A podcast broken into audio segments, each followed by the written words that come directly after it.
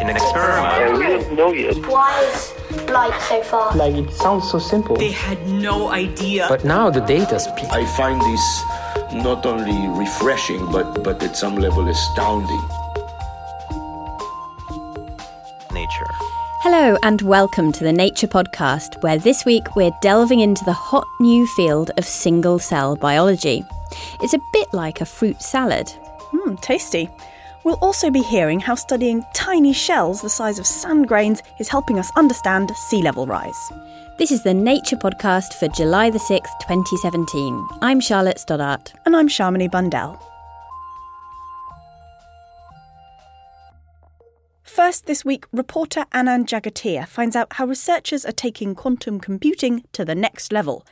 Move over qubits, get ready for qudits with a D, a new kind of quantum bit that can store even more information. But first, a reminder of how information is stored in qubits.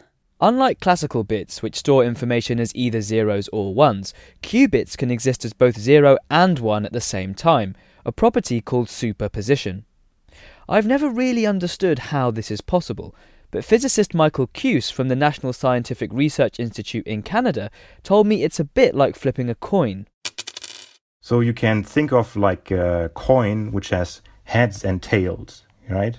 And if you throw it in the air, it's rotating and you actually don't know in which state it is. And if it falls on the ground, then you actually measure it and then it's either heads or tails, but if it's in the air, it's actually in a superposition of both. Because qubits can exist in two states at the same time, quantum computers can be used to perform many calculations simultaneously, exponentially faster than classical computers. But it's actually possible to create quantum systems that exist in more than two states at once. For example, a qutrit can be in three states simultaneously. But why stop there? In a Nature paper this week, Michael Cuse and his colleagues have built a system that can create even higher dimensional quantum states. So in our system, we actually managed to generate a qudit, so that's a high dimensional quantum bit, and it can be in the state zero and one and two and three and so forth. In our research, we used photons, so the quantum of a light, and we actually used the color of the photon, which means that the, the photon can be uh, red, uh, green, yellow and blue at the same time. So, and only if you measure it, uh, you can actually define the color. Going back to the coin analogy, using a qudit is kind of like throwing a many-sided die into the air, with each face painted a different colour. Well, actually, it's more like throwing two of these dice up in the air that are intimately connected to each other. We actually not only create one photon with this, but we create entangled photons that are kind of linked to each other. Um, if the first photon is in the state zero, you measure in the state zero, the second photon is also in state zero, but this again then with colours. In fact, these qudits can be all seven colours of Newton's rainbow at once, with room to spare. So in our case, we demonstrated the maximum number of ten, so it can be in ten states, but you can actually scale this up, maybe with state-of-the-art devices for today. We could go to one photon having already one hundred dimensions, because we look at two photon systems that would already correspond uh, to ten thousand dimensions, so one hundred times one hundred. The system works by shining a laser into a special ring called a micro ring resonator, which is inside a photonic chip.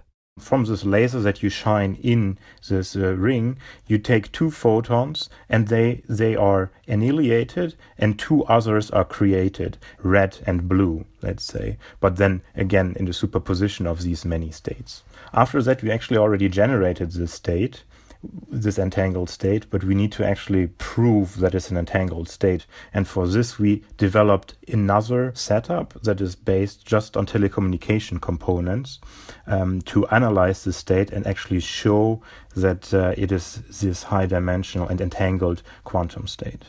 So why is it better to have one qudit that can be in many states at once rather than having lots of qubits? So in uh, in photonics, if you have uh, many photons in just two states, then uh, you need to detect this state. So if you just lose one of these many photons, uh, then you actually cannot detect the state anymore. But if you encode the same information just in two photons that have high dimensions, uh, then losses do not uh, kick in so much. So you can actually Um, increase the amount of information you put in just one photon and uh, increase the detection rate of the photon. This system for generating qudits could be useful from a fundamental physics point of view, allowing researchers to study higher dimensional quantum states in more detail or run quantum simulations.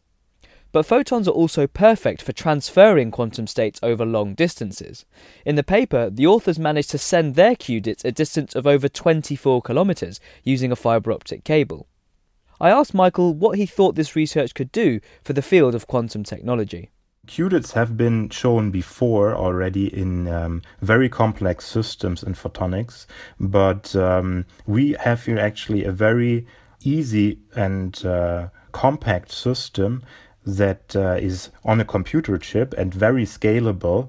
We have um, manipulation schemes that are based just on telecommunication components, which are easily available and also very cheap, actually. So we can now exploit all these devices uh, for these quantum systems. And that's very interesting, I think, and very exciting. That was Michael Cuse from the National Scientific Research Institute in Canada talking to Anand Jagatia. There's also a News and Views article about the study at nature.com forward slash nature. Later in the show, we'll be hearing about ice loss in Greenland in the research highlights and how more ice loss, this time in Antarctica's past, is helping us to understand sea level rise.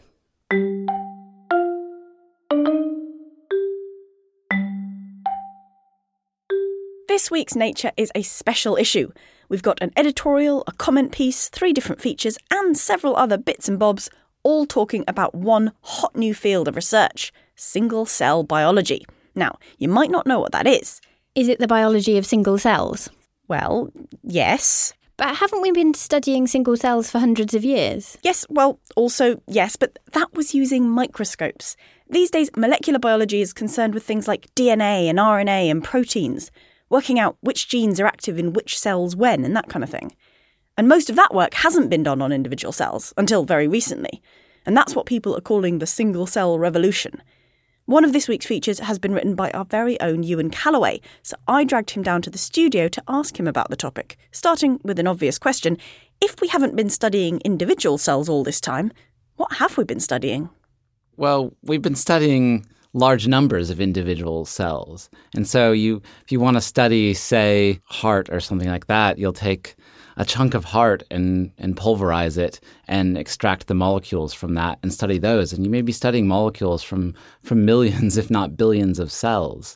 And a really good metaphor that I've heard is that it's kind of like a fruit smoothie that has maybe got a few blueberries in there, but if it's got a lot of banana and a lot of strawberry, those are the flavors you're going to taste. Whereas single cell biology, what people are doing is more like a fruit salad. So you can pick out that one or two blueberry and you can taste it. So that's what researchers are doing now. They're they're able to study fruit salads. And in so doing, they're kind of they're realizing that, to continue this maybe rather strained metaphor, that not all blueberries are the same. So previously what we were doing was sort of averaging out a bunch of cells that we assumed were the same. People maybe appreciated that, that there might be differences, and I think there have been tantalizing hints, but the technology just hasn't been there to easily separate single cells, and then certainly not to study the molecules in them in each individual cell and to make sense of differences. So this is a technological development from the last five years-ish? Yeah, five, ten years. But I think in the coming decades, we're going to see some some real surprises from studying single cells. And what kind of things have we learnt so far from studying single cells that we didn't get when studying them en masse? I think one of the the biggest and earliest payoffs has been this realization that even though cells look alike, they're completely different, and they might be really important to disease. Some researchers recently identified immune cells that are in the brains of mice that I think could be linked to diseases such as Alzheimer's. And they're present at such like vanishingly small levels that you would never see them without these techniques. And because we because this technology has only been around um, for the last few years, um, how big is this field currently, and what kind of different areas are people looking and making progress in? It's I think it's probably getting bigger all the time. Flipping through an issue of Nature or a conference abstract section, you see there are a few areas of biology that aren't being touched.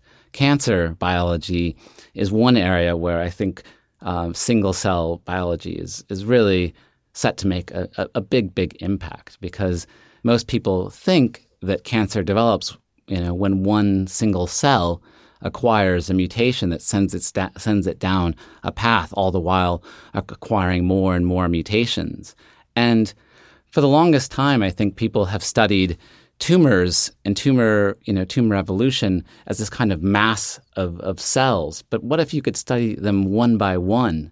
Maybe you could catch um, the cells that are on their way to becoming metastases. So that's the kind of stuff that people are getting really excited uh, to, to do. And this being such a sort of popular, growing area of science, um, there's also some big sort of multidisciplinary, multi-institutional projects that are sort of getting going about now, aren't there? Yeah, super projects. Biologists love love a consortium. Um, and I think the, the big one around single-cell biology is this effort called the Human Cell Atlas. And their idea is to take the trillions of cells in the human body and see if you can characterize every single different cell type. And that's probably going to reveal a lot of new cell types and potentially new cell states.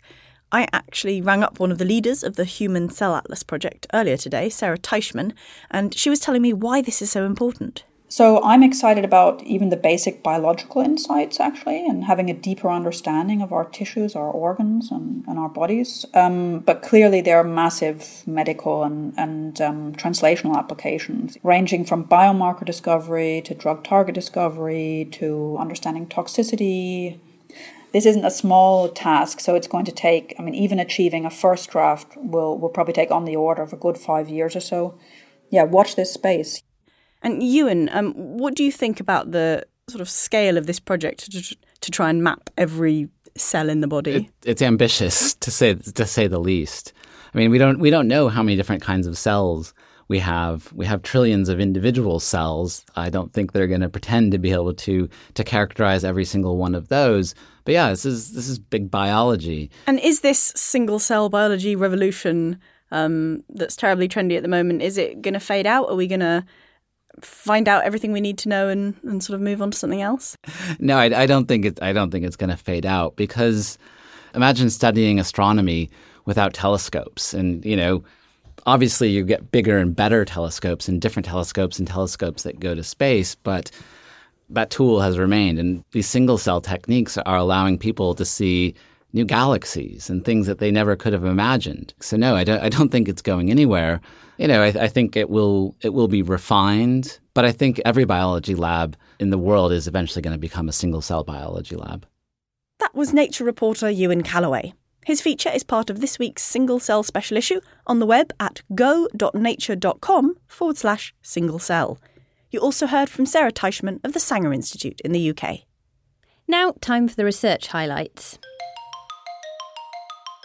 It's well known that the Greenland ice sheet has been shrinking since the mid nineteen nineties, losing mass as the surface melts and icebergs carve off into the sea. Previous studies have suggested that the surface melting is mainly due to the atmosphere heating up. But researchers have recently been looking at a different culprit, sunshine. A new paper shows that summer cloud cover over Greenland decreased between nineteen ninety-five and two thousand nine by nearly one percent per year. That's enough extra sunshine to melt tens of gigatons more ice than in cloudy weather. As with the warming atmosphere, these weather changes seem to be linked to global warming. Find out more in Science Advances. Horses are thought to have been domesticated from their wild ancestors several thousand years ago, but recent research reveals that most modern horse breeds are descended from horses brought to Europe in only the last seven hundred years. The study looked at mutations on the Y chromosome, to find out how stallions were moved around and bred to create modern breeds.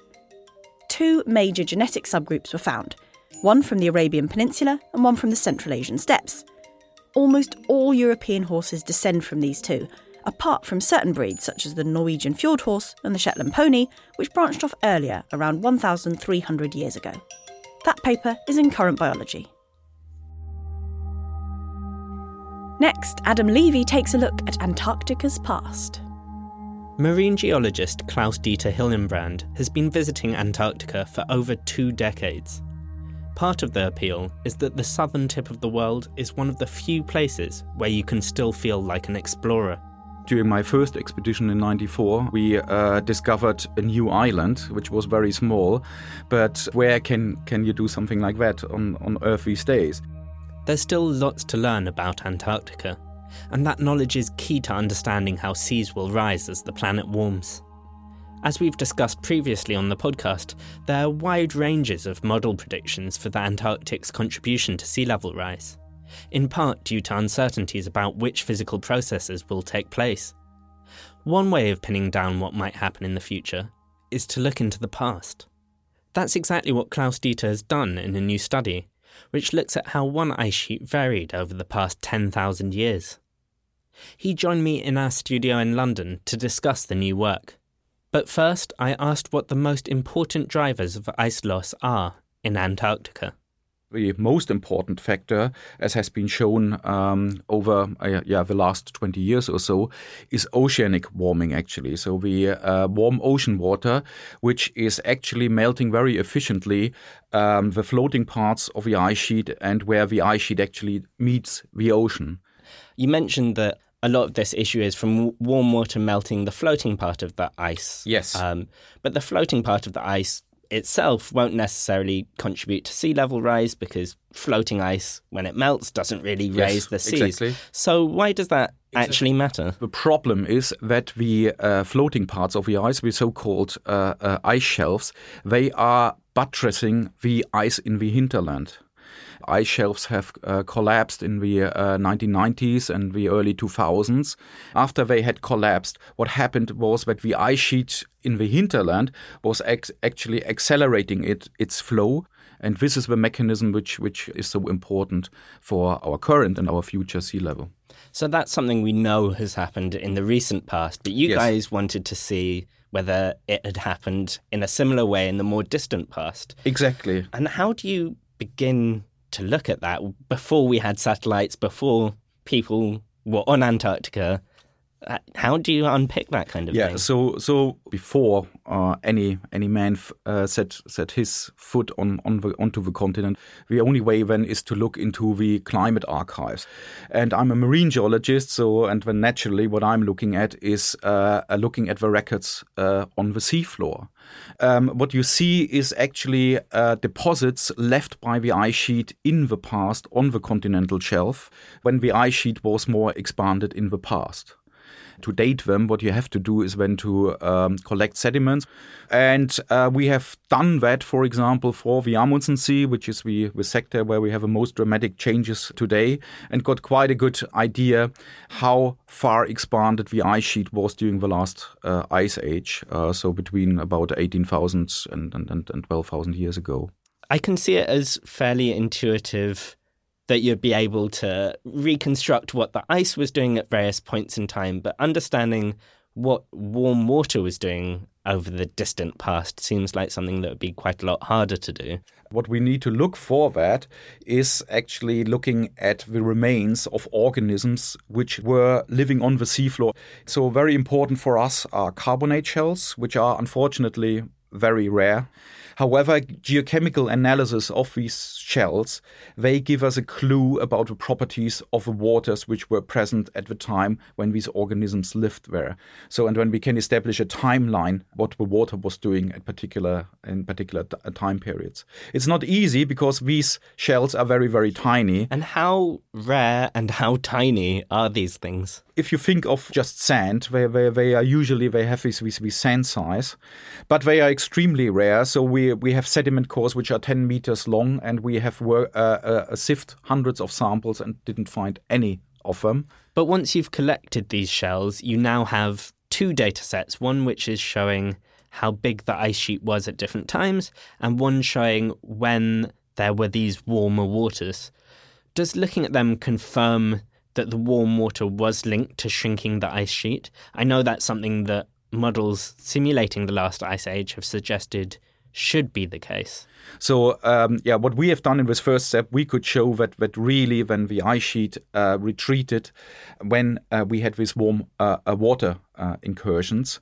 And, um, yeah, so we could show that, that really this mechanism was the dominant mechanism in driving ice sheet retreat during the last twelve thousand years and at the end of the last ice age. I know there's a lot of disagreement in projections about what's going to happen in Antarctica over the next hundred or hundreds of years. Exactly. Um, Does this help tie that down and help us have a bit more certainty about what might happen over coming yes, decades? Yes, because we know the driving mechanisms, the main drivers for, for ice sheet retreat. The next step would then be really to get numbers to these warm water incursions so that we know how warm the water was, which we then can use for also the uh, the future predictions. We really need to know what will, will, will affect the ice sheets in the in the future and how will it influence uh, our life as humans on, on Earth. That was Klaus-Dieter Hillenbrand, who's based at the British Antarctic Survey in Cambridge. For more on researchers' efforts to predict Antarctica's future, check out the episode of the Nature Podcast from thirty-first of March twenty sixteen. Time now for the news chat, and Richard Van Noorden has joined us to talk about a report out this week on E U funding. What does the report say, Richard? So this is an influential report about Europe's next massive science funding programme. And when I say massive, these are ginormous things. The current seven-year research funding programme of the European Union is seventy-five billion euros. It ends in twenty twenty, but scientists already want, obviously, more money. Uh, but also, they have a kind of love-hate relationship with these funding programmes. They're very bureaucratic. Uh, the rules seem to change every single new funding programme. Uh, but of course, it's nice to have the funding and the support of these collaborative projects across the European Union. So this report is calling for more money, um, perhaps not surprisingly, and less red tape. Who's um, who's authored the report, and how likely is it that uh, what they'll get what they want? So it's coming from a group of academic and industry experts that the European Commission asked to give them its views on how E U research could have more impact. So it's set to be influential. And they say that they want to double the European Union's research budget. So that sounds great. And in this report, the head, Pascal Lamy, a former World Trade Organization Director General, he says that's a bare minimum. So if the E U follows this, I mean, that's fantastic, right? He's basically saying that the E U as a bloc needs to invest more into research. And he's introducing this idea that the E U has an innovation gap with the United States, with South Korea and its other trading partners. It is expected to be influential, and insiders say it will be influential, but whether politicians can really be persuaded to give such a price hike is yet to be seen. The Commission won't actually make a proposal for what this programme will look like until the end of this year, uh, and then there'll be a lot of discussion. And of course, this all plays within the uncertainty of what actually is the E U's overall budget post twenty twenty, because if the U K isn't a part of it, the budget obviously comes down. Right, and with the U K outside the European Union, I guess that means that U K researchers won't be eligible for this funding? Well, it's all a question of how the U K negotiates its departure from the European Union. Uh, could it continue to pay into aspects of the E U and have some sort of association with the programme? Possibly not, if it insists uh, on not allowing the freedom of movement of researchers from E U countries to and from the U K. So we'll have to see. But in this report, Lamy does say that full and continued engagement with the U K in this programme would be a win-win, an obvious win-win, he says, for the U K and the E U. But I, I don't know how influential his voice will be uh, in the wider scheme of things. And the second story you've brought with you also involves politics. Scientists are worried about the supply of helium coming from Qatar. First, why is that supply being cut off? So it's a political story again. Uh, Saudi Arabia and other neighbouring countries have essentially been in a political dispute with Qatar over the last few weeks uh, uh, over Qatar's alleged support for terrorism. And uh, they've basically instituted a blockade of imports and exports. And one of the things being blockaded is helium. And Qatar now makes up a quarter of the world's helium production, and it was supposed to be getting to a third by twenty eighteen. because it's opened some new uh, helium refineries, but uh, it shut them down because they can't get their helium out. So that is a rather sudden shock. And how widely used is helium by scientists? So helium uh, uniquely boils at four degrees Kelvin, unbelievably cold. So below that, it's a liquid. So it's used to chill superconducting magnets in things like M R I machines, in hospitals and in research labs, and in N M R machines uh, that chemists use to distinguish the structure of, say, crystalline materials. Now, in fact, labs account for only about six percent of the helium market. The major uses are in hospitals and the electronics industry, and also, of course, for airships and balloons. Now, that does mean that researchers are kind of bottom of the list. They're not the larger customers when there's a sudden disruption to supply. And we talk to scientists who say, yeah, we're braced for shortages here. So people are worried, but it's not like this hasn't happened before. Helium supplies do get disrupted. So if this blockade continues, um, then it could get rather concerning for scientists, and some research projects will probably have to be stopped. Could scientists turn elsewhere for their supply of helium, or even make it themselves? Well, helium, I mean, there's lots of helium in the air, but extracting it from the air is just an economic non-starter. So it has to come from the crust, and it comes out along with natural gas. So essentially, uh, it's all up to whether big refineries who extract natural gas consider it worth their while to also sell on the helium that comes out with it and cool that and refine it. So it's not really something that a scientist can do by themselves. The U S has a very large supply because the Apollo program used helium to purge cryogenic tanks and lines in the Saturn five rocket that was used to launch astronauts towards the moon in nineteen sixty-nine. And it's, it's built up this massive supply, which it's sort of slowly selling off at quite low prices. So if you're in the United States, you might feel a bit safer, but, you know, all, all things will come to an end. So now attention is turning to helium recycling. Helium literally evaporates into thin air. It boils at this incredibly cold temperature, and that's why it's very hard to keep. It actually evaporates out of the Earth's atmosphere and into space. So lab facilities haven't thought much about recycling or re-liquefying their helium, but it can be reliquefied, stored and reused. And it does cost quite a lot for labs to put in this recycling technology. But um, there are websites that allow you to calculate whether recycling will work for your institution, whether it will make economic sense. And we have a leader that says that this political unrest essentially underlines the need for helium recycling in science. Thanks, Richard. You can read all those stories and more online at nature.com forward slash news. And if your lab will be affected by the helium shortage, we'd love to hear from you by email, podcast at nature dot com, or on Twitter at Nature Podcast. We'll be back next week with more research revelations and science surprises. I'm Sharmini Bundell. And I'm Charlotte Stoddart.